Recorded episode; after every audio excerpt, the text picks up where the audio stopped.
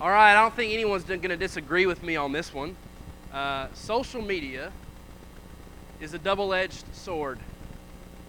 Social media, in, in, in my opinion, has a lot of, of pros to it, but all too often has a lot of cons to it. I don't think anyone would disagree with that. Uh, I think even people that are Christians have to deal with this double edged sword. And most of the time, social media is honestly, if we're just going to be honest, it is divisive, it is argumentative, it is a bunch of clickbait, waste of time, honestly, sometimes. However, right? However, every now and then there's something on social media that is worth my time, right? There's something on social media that, that's worth my time, something that is actually interesting, will pop up on my feed. And every now and then, it seems like the whole world gets focused on a singular issue or a singular meme or a singular GIF or whatever it might be. And they focus on it because of how important this moment is. An example of this is obviously what color this dress is. Right? In 2015, I don't know if you remember this, but if you're on Facebook in 2015, a worldwide debate ensued on what color this dress is. Some people look at this dress and they see a white and gold dress. Other people look at this dress and they see a black and blue dress. And believe it or not, in 2015, this dress took over the world. People were arguing, people were, were, were going back and forth on what color this dress was. The correct people saw gold and white. I'm just saying.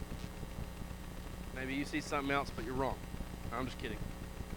But how did this all start, right? How, how does something viral like this start and, and, and become a, a, a worldwide phenomenon like this? If you're on Facebook, you know how big of a deal this was, and it became the debate within your family, it became debate within your work, or whatever it might be. How does it start out? Well, with this particular story, it started out with a, a, a woman in Scotland. It was a mother who was buying a dress for her daughter's wedding, right? And she goes to the dress store and she call, she she sends a picture of this particular dress to her daughter and says, "What do you think about this dress for my dress to wear to the wedding?" The daughter laughed, thought it was a joke, thought it was a prank. Why would you choose a dress that doesn't match my colors at all? Why would you choose a dress that doesn't go with the wedding? And that's when the mom says, "But it does go with the colors of your wedding. It, it is the colors that match your wedding. What, what are you talking about? So, naturally, what does the bride do? The bride posts this picture to Facebook to get feedback from the world. What color is this dress? And that debate spread virally throughout the world. Isn't it amazing how two people can look at the exact same thing and see two completely different things.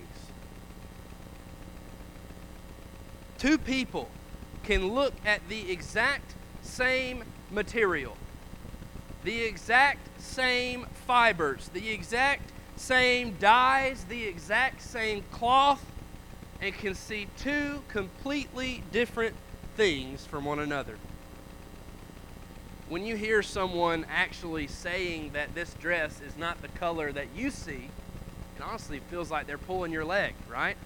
It's like, are you kidding me? It, of course, it's the color I see, but but yet they're sitting over there saying, no, it is a completely different color. The question is, how, how can this one image be described in two completely different ways depending on who you ask?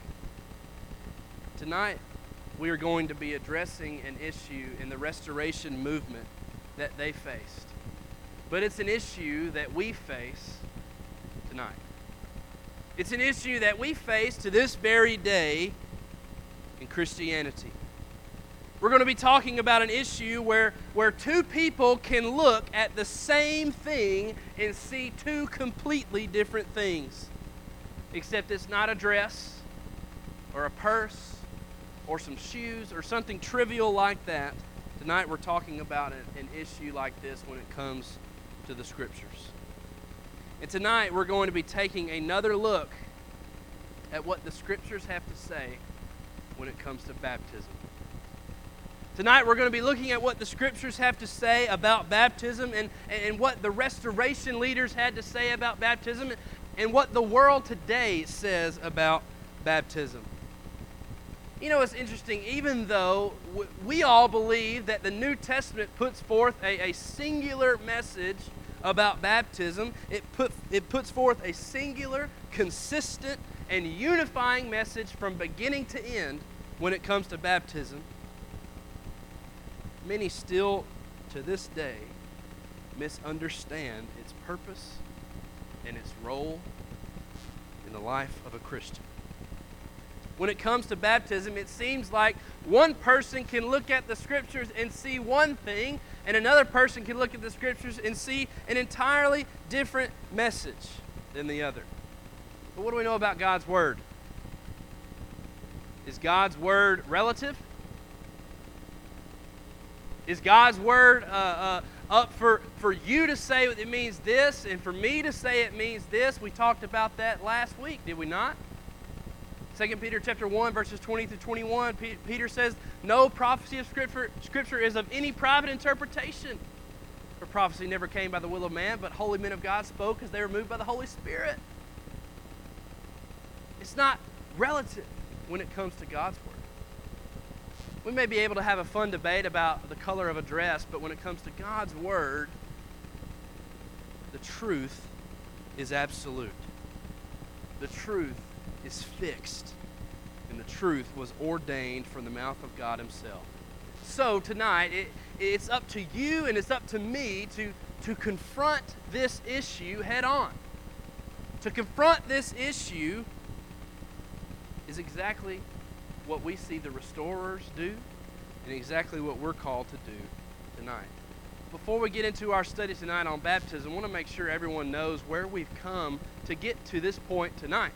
I see new faces in here tonight. We got new faces online. I want to make sure everyone understands what brought us to this study tonight. It, it's all been a part of, of a two quarter long study on the restoration movement called To Be Continued. And, and we went all the way back and, and we saw the biblical basis for restoration in phase one when we had an introduction to the movement, right? And we, we asked the question well, if we are to restore the church, where are we restoring it to? And, and we're restoring the church to the church that God intended for her to be.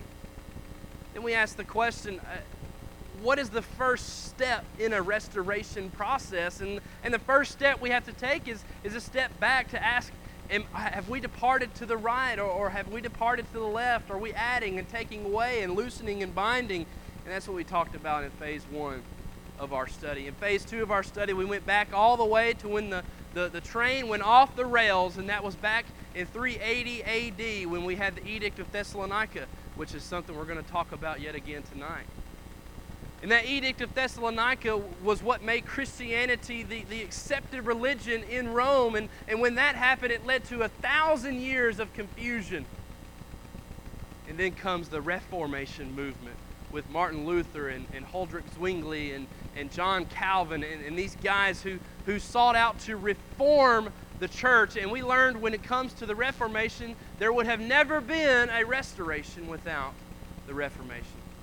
And then we saw the, the roots of the restoration movement in Scotland. In phase three, we talked about some prolific moments in restoration history, like the last will and testament, or the Declaration and Address, or Alexander Campbell's Sermon on the Law. And, and then we saw the, the, the different movements, the Stone movement and the Campbell movement, unite. And instead of the Stone and Campbell movements, it was now the Restoration movement. So that was phase three of our study, where we saw the, the formation of the movement. And then last week we started phase four of our study, where we're talking about the instruction of the movement. And we talked about pattern theology and, and how pattern theology is the formula, it is the recipe for how to understand and interpret Scripture, How to look at an issue and understand God's prescription to man. All we have to do is fill that prescription, right? We talked about that last week. And so when we think about pattern theology, we're talking about looking at the Bible and looking at the New Testament for commands and for an example and for implications that we need to necessarily in, infer. And that's the formula that we talked about last week. Tonight, we continue phase four of our study by looking at the issue of baptism. We continue the instruction of the movement when it comes to the issue of baptism. And when it comes to this study of the restoration movement, we've already talked about baptism a couple of times. If, if you've been here with us and you've been following along with us, we've already come upon the problem of baptism a couple times in our study so far. If you'll remember back to our study on the Stone movement and the Campbell movement uniting, Remember, we talked about how baptism was one of the key issues that was keeping them from exchanging the right hand of fellowship. But we found out that they came to a consensus on baptism before they united. If you remember back, we also talked about baptism when it comes to uh, the, the history of Thomas and Alexander Campbell themselves when, when they realized and they studied the scriptures that they hadn't done what God's word prescribes, and they, they, they went out and they did what God's Word prescribes. So we've talked a little bit about baptism, and, and, and we've, we've, we've seen this issue already in the Stone Campbell movement, in the Restoration movement. But tonight we dive in for an entire lesson on this issue on a broader scale. Tonight we dedicate our focus to the absolute bedrock, the absolute fundamental part and most foundational doctrine when it comes to Christianity, and that is baptism. To understand the landscape of this discussion tonight, to understand the landscape of, of this discussion we're having tonight and the discussion they had in the Restoration Movement, and why things are the way they are tonight in, Christen, in, in Christendom today in order to understand that, you don't have to look any farther than back to the Edict of Thessalonica. I want to remind you, maybe we have people who weren't here for this study many weeks ago, but we went all the way back to ancient Rome and, and we talked about how these three different edicts slowly but surely made Christianity more accepted in the world. And what happened then we thought was going to be good, but actually was the worst thing that could have ever happened to the church because what happens when the th- in 380 AD when the Edict of Thessalonica comes out, you can see Theodosius I, the emperor of Rome, he instituted what is called the marriage of church and state. You know, today we celebrate the, the separation of church and state, but when he made this edict, it was the marriage of the two it was a coterminous relationship that they each depended upon one another. And so when the Edict of Thessalonica was enacted, changes to the church, changes to biblical doctrine continued to spiral down and down to create the spiritual confusion that we still see today. And when it comes to baptism, it's, it's no different. The confusion in the world today about baptism can be traced all the way back to 300 AD, 380 AD. The doctrine of baptism has been distorted, it has been misunderstood, it has been misapplied, all the way back to the Edict of Thessalonica. Because that was when the church came the Catholic Church. And that is when the Catholic Church instituted the sprinkling of infants instead of the immersion of the believer. And that was the norm for over a thousand years. In that thousand years of spiritual confusion we talked about a second ago. That was the norm. And then, and then you fast forward to the Reformation movement, and you can start to see how denominations are, going to start questioning this infant baptism and, and asking the question is this right? Is sprinkling infants right? Do we find this in God's Word anywhere? And, and you see even some denominations restoring immersion, but, but you don't see many restoring the mean, the meaning of baptism.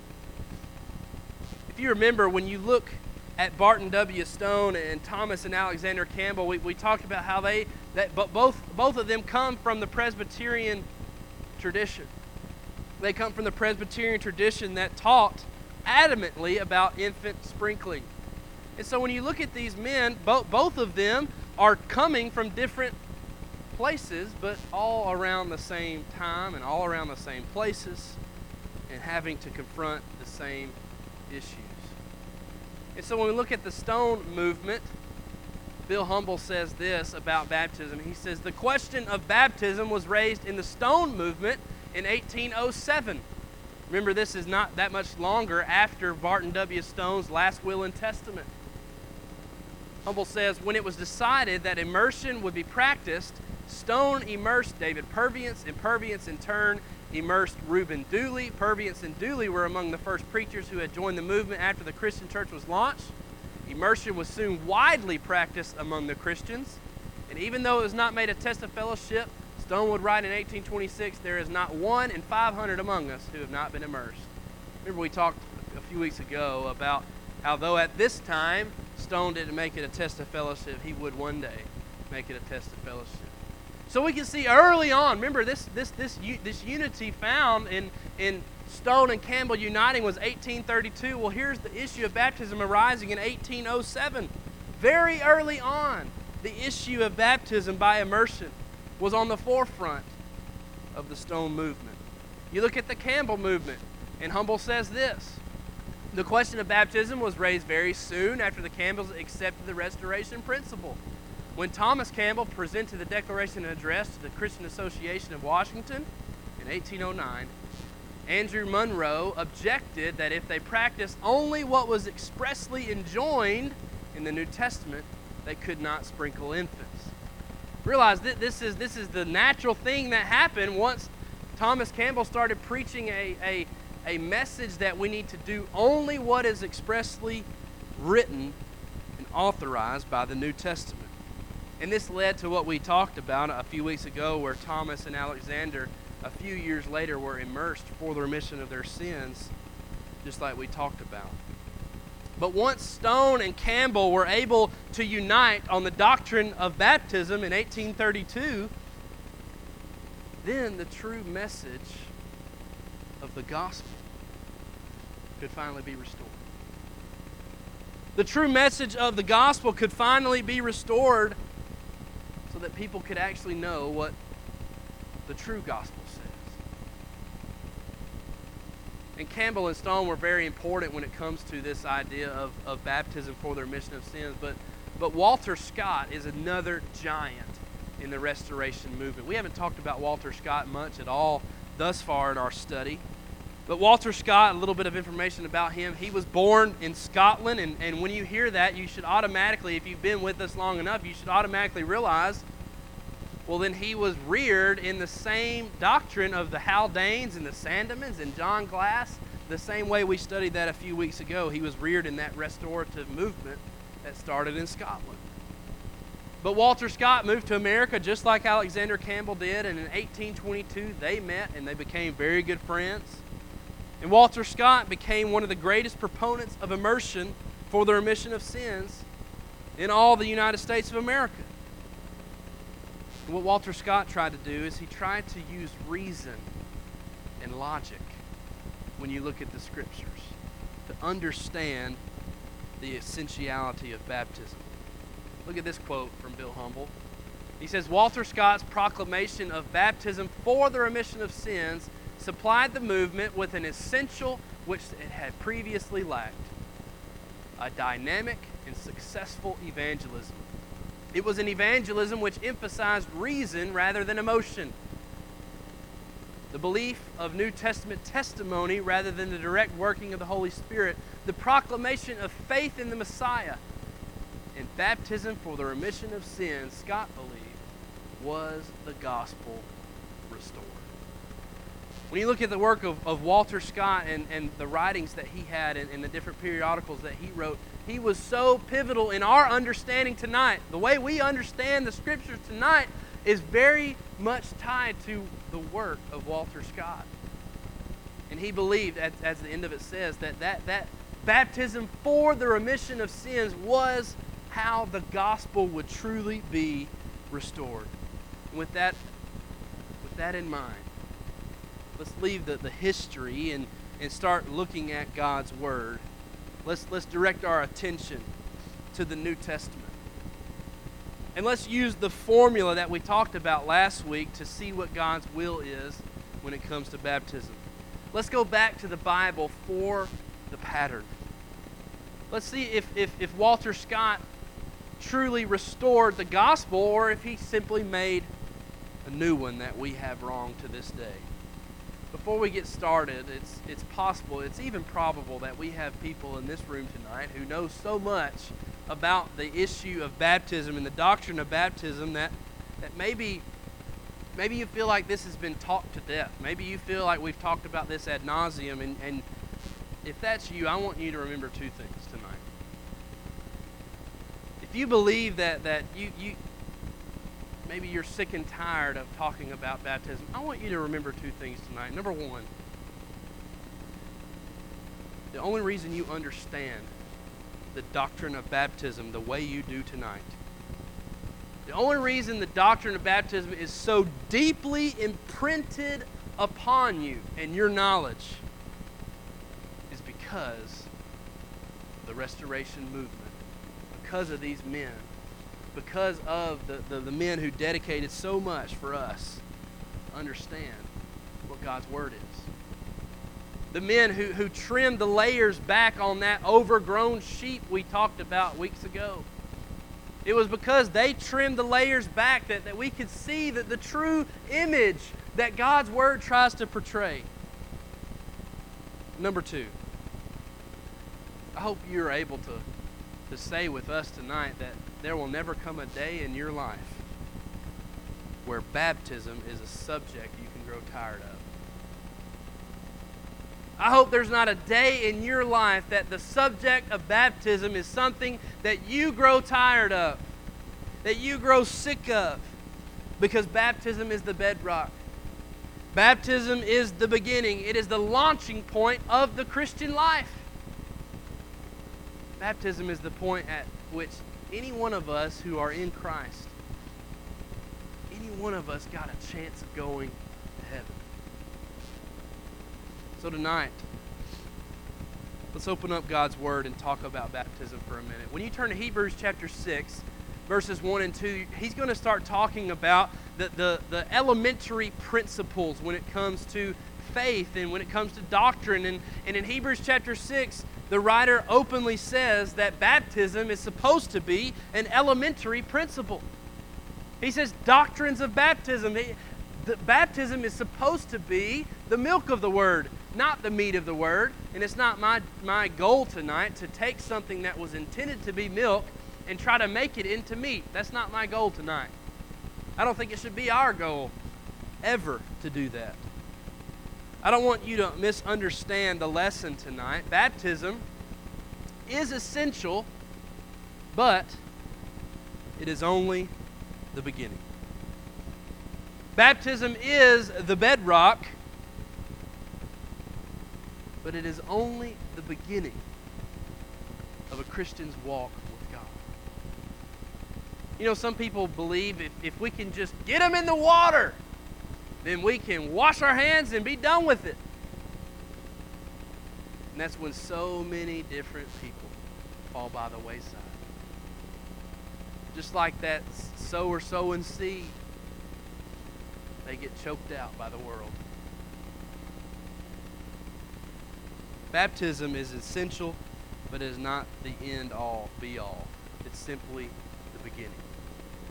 Tonight we have uh, five points. If you'll just bear with me, we have five points we want to talk about baptism. Baptism, number one, is immersion. Baptism is immersion. It doesn't get more fundamental than the word baptism itself. If you look at the Koine Greek, you're going to see that the word for baptism is baptizo. And when we look at the word baptizo, it means to immerse, to submerge, to overwhelm. That is the direct definition of the word. Whenever you see the word baptism in your New Testament, the Bible is alluding to immersion. It's, it's alluding to a, a submersion, not simply just a pouring or a sprinkle. It's talking about a burial. You know, one way that we understand what a dead language is trying to communicate, because that's what Koine Greek is, it's a dead language. One of the ways we try to understand what a dead language is communicating is we go to secular writings to understand what is trying to be said. Because secular writers use the same words that we find in Scripture sometimes. And so we know if the secular writer is using it for that reason, then it's probably the same way the apostles and, and, and the, the, the disciples who wrote the New Testament, probably the same way they meant to use those words. And so you can do that with secular writing sometimes. And up there you can see Nicander, who was a noted Greek poet of Colophon in 200 BC. In 200 BC, Nicander, he prescribes a recipe for how to preserve. Right? I mean, how crazy is this? Can you imagine uh, the, the idea of baptism being solidified by a pickle recipe? I don't know if you ever thought about that before or you've ever heard this before, but that's exactly what we can see. Because Nicander, way back then in 200 BC, before Christ even came, in Koine Greek, he was describing a recipe for pickles. And he uses the word baptizo.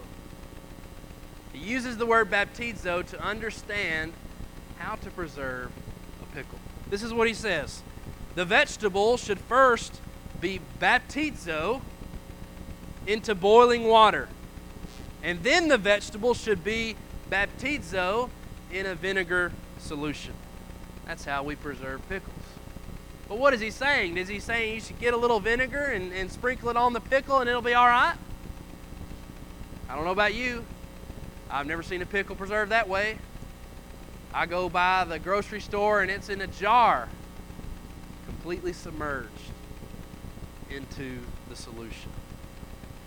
Another way we can understand this is 2 Kings chapter 5. We can't see it necessarily in the English translation, but if you were to look at the at the Septuagint, which is the Greek translation of the Old Testament, you can see in 2 Kings chapter 5, you remember the story of Naaman? You know how Naaman was told to go and, and, to dip in the Jordan River seven times and then he would be cleansed from his leprosy? You remember that story? If you look at the Greek Septuagint, it has the word baptizo there in the story. It wasn't enough for him to uh, just have the water sprinkled on him or to have the water poured on him. Naaman had to fully submerge himself into the Jordan River seven times. And that's where you see that word being used. When we look at the New Testament, there's absolutely no question whether baptism is a burial or a sprinkle. There is no question whether baptism is a submersion or simply a pouring. If you turn in your Bibles to Acts chapter 8, you're going to see the story of the Ethiopian eunuch and, and how Philip caught him on the way as he was on his way back from Jerusalem. And, and Philip taught him and, and showed him the scriptures and tried to make him understand what it was he was reading. And what happens there? The eunuch commanded the chariot to stand still. And what does it say? In Acts chapter 8, verses 36 through 39, you're going to see the Bible say that they went down into the water and came up out of the water. You ever hear that happening with a sprinkle? Can that happen with a pouring? That's what we see in Acts chapter 8. They went down into the water and they came up out of the water. What can we necessarily infer about that? Baptism is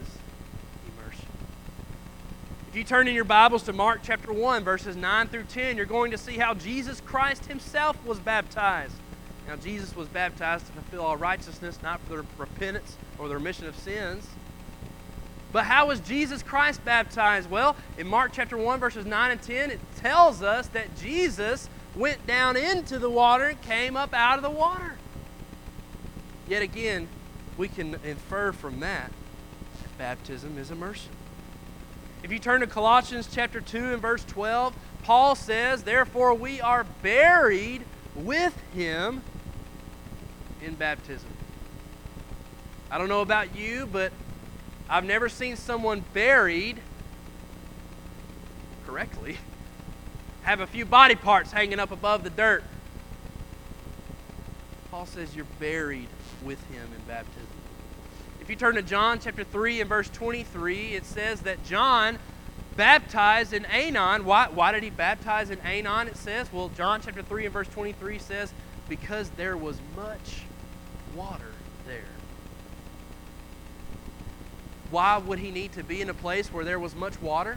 Well, because baptism is immersion. Baptism is submergence. Turning your Bibles to Romans chapter 6, verses 3 and 4. This is something we're going to actually break down together. Romans chapter 6, verses 3 through 4, we're going to see Paul say, Or do you not know that as many of us were baptized into Christ, we were baptized into his death? Therefore, we were buried with him through baptism into death, that just as Christ was raised from the dead by the glory of the Father, even so we also should walk in newness of life. What do we see from this text? In Romans chapter 6, Paul says that baptism is a burial. When we are baptized into Christ, do you I don't know, maybe you've never had it put this way. When we are baptized into Christ, we do the same three things that Jesus Christ himself did. When Jesus Christ went to the cross, he, he, he died, right? He, he died, and then he was buried. He was put in a tomb. Then he raised again. We partake in those same three things when we go to the waters of baptism. We come to the waters of baptism dead to our former self, and our former self dies and he is put away. And then he is buried for those sins. And then he is raised to walk in newness of life. And so, just as Jesus was dead and was buried and was raised, every one of us have to be dead and buried and raised. Baptism is immersion. Secondly, baptism is the commission. If you turn in your Bibles, the, the final address that, that Jesus makes to his apostles, to his disciples in Matthew chapter 28, verses 19 through 20, Jesus says, Go, therefore, and make disciples of all nations, baptizing them in the name of the Father, the Son, and the Holy Spirit, teaching them to observe all things whatsoever I've commanded you. And lo, I'm with you always, even to the age, end of the age. Amen. What does he say? Baptizing them in the name of the Father, Son, and the Holy Spirit. If you turn your Bibles to Mark chapter 16, Mark talks about this great commission. In Mark 16, 15, and 16, he says, And he said to them, Go into all the world and preach the gospel to every creature. He that believeth and is baptized shall be saved. He that believeth not will be condemned. If you turn in your Bibles to Luke chapter 24, verses 46 through 47, you're going to see Luke's edition of the Great Commission. In verse 46, he says, Thus it is written, and thus it was necessary for the Christ to suffer and to rise from the dead the third day, and that repentance and remission of sins should be preached in his name to all nations, beginning at Jerusalem. When we look at baptism, baptism is the commission. It, it, it was, it was commissioned to us by Jesus himself that every creature should be baptized in the name of the Father, Son, and the Holy Spirit. Thirdly, baptism is for remission. Turn to Acts chapter 2, where we're going to see the day of Pentecost. But before, while you're turning there, just take a moment to think about this. The, the baptism is for commission, or it is our commission. Jesus commanded his disciples that in order to be a disciple, in order to be a follower of mine, you had to do this. You had to be baptized in the name of the Father, Son, and the Holy Spirit. You had to be baptized in order to be saved. And you had to have the remission of sins. He said that you should preach the remission of sins to all nations, beginning first at Jerusalem. What is the remission of sins? What is the means by which we get the remission of sins? Turn to Acts chapter 2. In Acts chapter 2, we're going to see the very beginning of New Testament Christianity at the day of Pentecost when the church was first instituted on earth. And we're going to ask the question how did they gain salvation? Because I want to be a part of the New Testament church. I, I want to follow the pattern of the New Testament. Well, we got to ask how they were saved in Acts chapter 2 at the very beginning. In verse 36, it says, Therefore, let all the house of Israel know that assuredly God has made this Jesus, whom you crucified, both Lord and Christ. And now, when they heard this, they were cut to the heart. And they said to Peter and the rest of the apostles, Men and brethren, what shall we do? Let's just stop right there. You're going to ask about the context of this passage. Peter has just preached uh, this, this amazing sermon in which all these different languages understood what was being told. And, and he preaches this lesson about, about who Jesus Christ truly was, who, who the man from Nazareth truly was, and, and how he was the Messiah, and how he was the one that they were supposed to be waiting on. And he preaches this lesson, and it's this powerful lesson. And at the end of it, he says, This Jesus you crucified. You were responsible just 50 days before at killing the Messiah. You crucified him. You killed him. You killed the Son of God. What does the text say after they heard that? Well, it tells us that they believed. They were cut to the heart. Another idea to look at is they had their hearts pricked by the message Peter was preaching.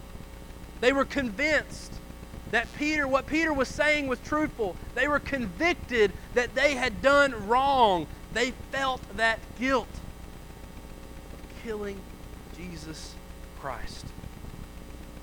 So, what do they call out? What do they call out? They, they say, Men and brethren, what shall we do? What, what do we do about this? How, how, how do we make this right? How do we rectify this wrong that we've done? How, what are we supposed to do? That's when Peter says, Well, you've done enough. You believed. You're obviously sorrowful for what you've done. You've shown that, that, that, that you, you're convinced that Jesus is the Christ. You believe, so go on your way. You've done enough. Is that what he says? What does he say? He doesn't say, go, go on your way, your sins are forgiven you. What does he say? What does Peter say? Well, let's read verse 38. It says, Then Peter said to them, Repent and let every one of you be baptized in the name of Jesus Christ for the remission of sins. And you shall receive the gift of the Holy Spirit, for the promise is to you and to your children and to all who are far off, as many as the Lord our God will call. And with many other words, he testified and exhorted them, saying, Be saved from this perverse generation. Brethren, faith was not enough these men and women at Pentecost. Faith was not the point at which they got the remission of sins. Belief was not enough. Sorrow, being sorry, repentance wasn't even enough. They had to repent and be baptized. And what was that baptism for? It says. It says, be baptized for the remission of sins. Here's a question Was this baptism to, commemorate the forgiveness that had already been given? You know, some people believe that about baptism. Baptism is simply just to commemorate how God has already forgiven us. Is that what we see in Acts chapter 2? Had they already received forgiveness and, and this baptism was just a commemoration of that forgiveness? Absolutely not. Notice something. When was the Holy Spirit gifted? Was the Holy Spirit gifted to them when they believed and when they called out, Men and brethren, what shall we do? Well, you believe, you've been convinced, you're sorrowful, so here's the Holy Spirit. No. Be baptized for the remission of sins, and you shall receive the gift of the Holy Spirit. The Holy Spirit was given after they were baptized for the remission of their sins. Baptism is for remission, but it is also for admission. If you look at verse 41, it says, Then those who gladly received his word were baptized. And that day, about 3,000 souls were added to them. Baptism is for admission into the kingdom of God. Notice in this text in Acts chapter 2 and verse 41, when were they added to them? Were they added to them when they believed and when they cried out and when they were convinced and convicted and sorrowful? Or was it after they had been baptized? What was it that added them? Was it faith? Or was it at the point of baptism? Well, look at what Acts chapter 2 and verse 47 says. In Acts chapter 2 and verse 47, in the immediate context, it says, Praising God and having favor with all the people, and the Lord added to the church daily those who were being saved. I want us to logic this out. Remember Walter Scott, he tried to reason through salvation and, and point some logic out. So let's let's logic this one out. Those who were being saved were added. But in order to be saved, we know that you have to have the remission of sins, right? We have to have our sins forgiven in order to be saved. Well, in order to get the remission, in order to get the forgiveness, we have to be baptized, according to Acts chapter 2. It seems so simple, right? It seems so easy for us to understand. Well, it's because it's the milk of the Word, it's the elementary principles. It's supposed to be easy for us to understand. And yet, the entire world is confused to this day about it. Baptism is for admission because in order to be a part of the body of Christ, you have to be baptized into the body of Christ. Turn to 1 Corinthians chapter 12 and verse 13. That's where Paul's going to say, For by one Spirit we were all baptized into one body. Baptism is for admission. But, lastly, the New Testament tells us baptism is not an option. 1 Peter chapter 3 and verse 21, Peter says, There is also an antitype which now saves us, baptism, not the removal of the filth of the flesh, but the answer of a good conscience toward God through the resurrection of Jesus Christ. Peter says, There is an antitype. What's he saying? There's an answer. There is now an answer for us. there's an answer to the question what is going to save us? The answer is baptism. Baptism now saves us. Not to be confused with taking a bath and, and getting the dirt off but instead washing away your sins. That's what baptism does. And you're going to see that if you turn to Acts chapter 22 and verse 16. Paul is recounting his baptism and he's talking about how he became a Christian. He, he's talking about what took place. And in Acts chapter 22 and verse 16, Paul says, And now, why are you waiting? Arise and be baptized, wash away your sins, calling upon the name of the Lord. You know, many people in the denominational world say all you got to do is call on the name of the Lord. You ever hear that? You ever hear somebody say, all you got to do is call on the name of the Lord, say these few words, and you'll be saved? At the end of a TV special, now everybody just close your eyes and just follow along with me. Call on the name of the Lord with me, will you? What they don't realize is what calling on the name of the Lord means. And you see it right here in Acts chapter 22 and verse 16. When we are baptized, that is the moment we call on the name of the Lord. This passage tells us that, that baptism is when we call on the name of the Lord. And not only that, it tells us that baptism is not something to be put off, right? He says, Now, why are you waiting? Why are you waiting? Arise and be baptized and wash away your sins. He says it's not something that you can just put off. Yet we see time and time again people putting off that baptism that they know they need. If you turn to Galatians chapter 3 and verse 27, perhaps the most important verse about baptism in all the Bible. In Galatians chapter 3 and verse 27, Paul says, For as many of you as were baptized into Christ have put on Christ. What is Paul saying? Paul saying is when we are baptized into Christ, we put Christ on. Bapti- baptism is the point that, that we are in Christ. You know, Paul says in Ephesians chapter 1 and verse 3, we have been given all spiritual blessings in Christ. He says we've been given the remission of sins, the forgiveness of sins in verse 7 in Christ.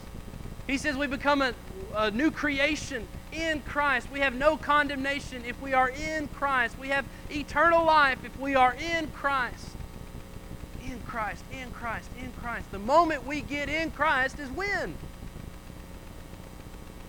Galatians chapter 3 and verse 27 tells us the point of baptism. Until we are baptized, we do not wear the name of Christ.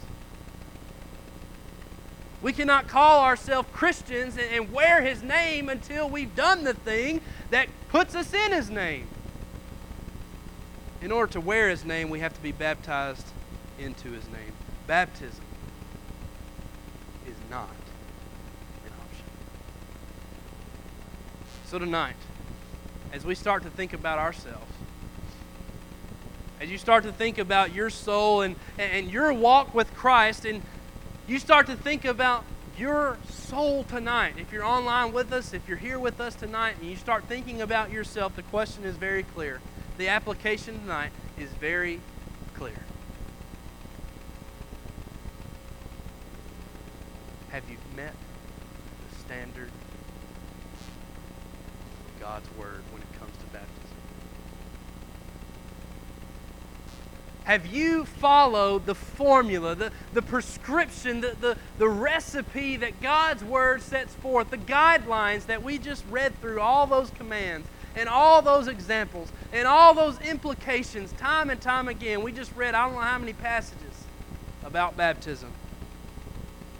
Have you met the standard when it comes to baptism? Have you obeyed the commands? Have you followed the examples? Have you made the inferences that God's word implies when it comes to baptism? You know, many of their stores lost their jobs, they lost their reputations, they lost their uh, livelihoods, they lost their licenses because they started to preach about the restoration of biblical baptism. The question tonight I have is what does baptism mean to you tonight? What are you willing to do to defend the doctrine of baptism in the New Testament? What are you willing to do to, to maintain the truth of the most foundational aspect of our faith, which is salvation? You know, I don't know every single person in this room's situation. Right? But maybe in this room we have people here tonight who, who have read those scriptures over and over and over again. Yet they're still not baptized. Maybe we have people online watching us tonight who, who have read those scriptures over and over and over again and have heard and have seen and have, have been shown the truth of, of baptism in the gospel and how we're supposed to obey the gospel, and yet they've never been baptized. Or maybe there's people in this room who, who got baptized and they know it wasn't for the right reason, but for years and years and years to save themselves from the embarrassment, they refused to be baptized for the right reason. I don't know what the case is for every single person in this room tonight, but I know that there are some in need of baptism. I know that you know of some that are in need of baptism. And you know what the thing is about baptism? It's not like a dress that we can all disagree on. It's not something trivial like the color of a dress. Well, I see it this way and you see it that way. That's not how baptism is. Turn your Bibles to Acts chapter 4. You're going to see Peter and John after they've been released from the, from the Jewish Sanhedrin, they're going to say, Nor is there salvation in any other, for there is no other name under heaven given among men by which we may be saved. What they're saying is, This is it. Jesus Christ is it. He is the last stop. He is the last place on the train. He is the last way that we can make it to heaven. There is no other name under heaven given among men by which we might be saved other than Jesus Christ. And yet, there are some people in this room, there are some people online that seem to be waiting on, on someone else to come and save them. Because Jesus has made it clear, he, He's made it clear that baptism is the only way Baptism is the only way that you put me on. Baptism is the only way that you get the blood that I shed for you. And yet, time, time again, people seem to look for another. When the Savior's right there waiting for them to look, look at Him, do what He's asked. Tonight, if, if that's you, what are you waiting for? If you're online with us, I'm, curious, what, what are you waiting for? What's holding you back from obeying the gospel tonight? It's all been laid out for you. The reason for baptism, the, the, the how, how we are to be baptized, what baptism does. It's all been laid out for you tonight. What is holding you back from obeying the gospel? Hebrews chapter 2, this is how I feel about baptism and I feel about salvation. Hebrews chapter 2 says, How shall we escape if we neglect so great a salvation? How are we going to escape the, the madness and the darkness and the trials and the tribulations and, and all the things that are going on in the world today? How are we going to escape if we sit here and neglect so great a salvation? A salvation that was fought for, that was died for, that was bought, that was given to us for free. God demonstrates His own love towards us in that while we were still sinners, Christ died for the ungodly. The wages of sin is death, but the gift of God, eternal life through Jesus Christ. How shall we escape if we neglect so great a salvation? There are those tonight who will neglect this tremendous salvation from the Lord. You don't have to. I don't know what barrier is coming in between you. Maybe it's your family. Maybe your family wasn't baptized. Maybe, maybe you're, you're afraid that you're condemning your family in doing that. Well, well, Paul says that we are to seek our own salvation with fear and trembling. Jesus says that we are to hate our father, hate our mother, hate our brother, hate our sister if it means coming in between our relationship with Jesus. And if it is the case that your, your loved ones have gone on to glory or gone on to the next life, and they didn't do what God's word prescribes about baptism, don't you think they want you to? Don't you think that just like that rich man and Lazarus, they are pleading for someone to come to your house to save them from the torment that they're in? That's why we have the story of the rich man and Lazarus. And maybe that applies to some of you tonight.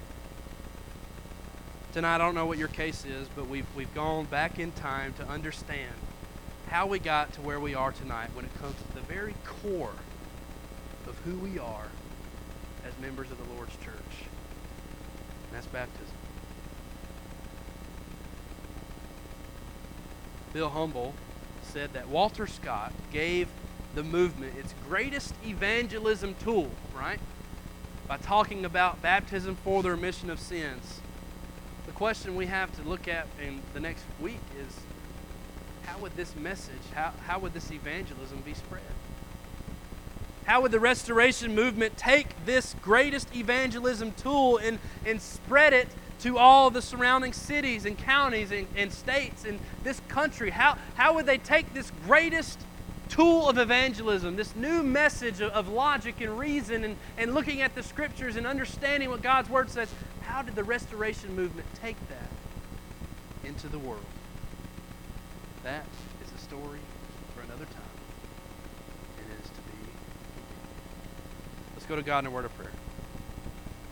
Our most kind and gracious Heavenly Father, thank you so much again for the opportunity to come together and to study a portion of your word, to go to the to just the very bedrock of Christianity, the very beginning of what it means to follow you, and that is that baptism, when we get the remission of our sins we are admitted into the kingdom of your Son.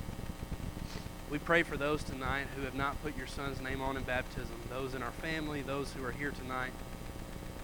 We pray that they will do so, that they can receive all the blessings and, and all the, the wonderful things that you have prepared for those who obey you. Lord, thank you so much for how easy and plainly your word sets forth our way to get pray that uh, we can spread this message to our loved ones, to those that we come in contact with, so that they too can be children of yours.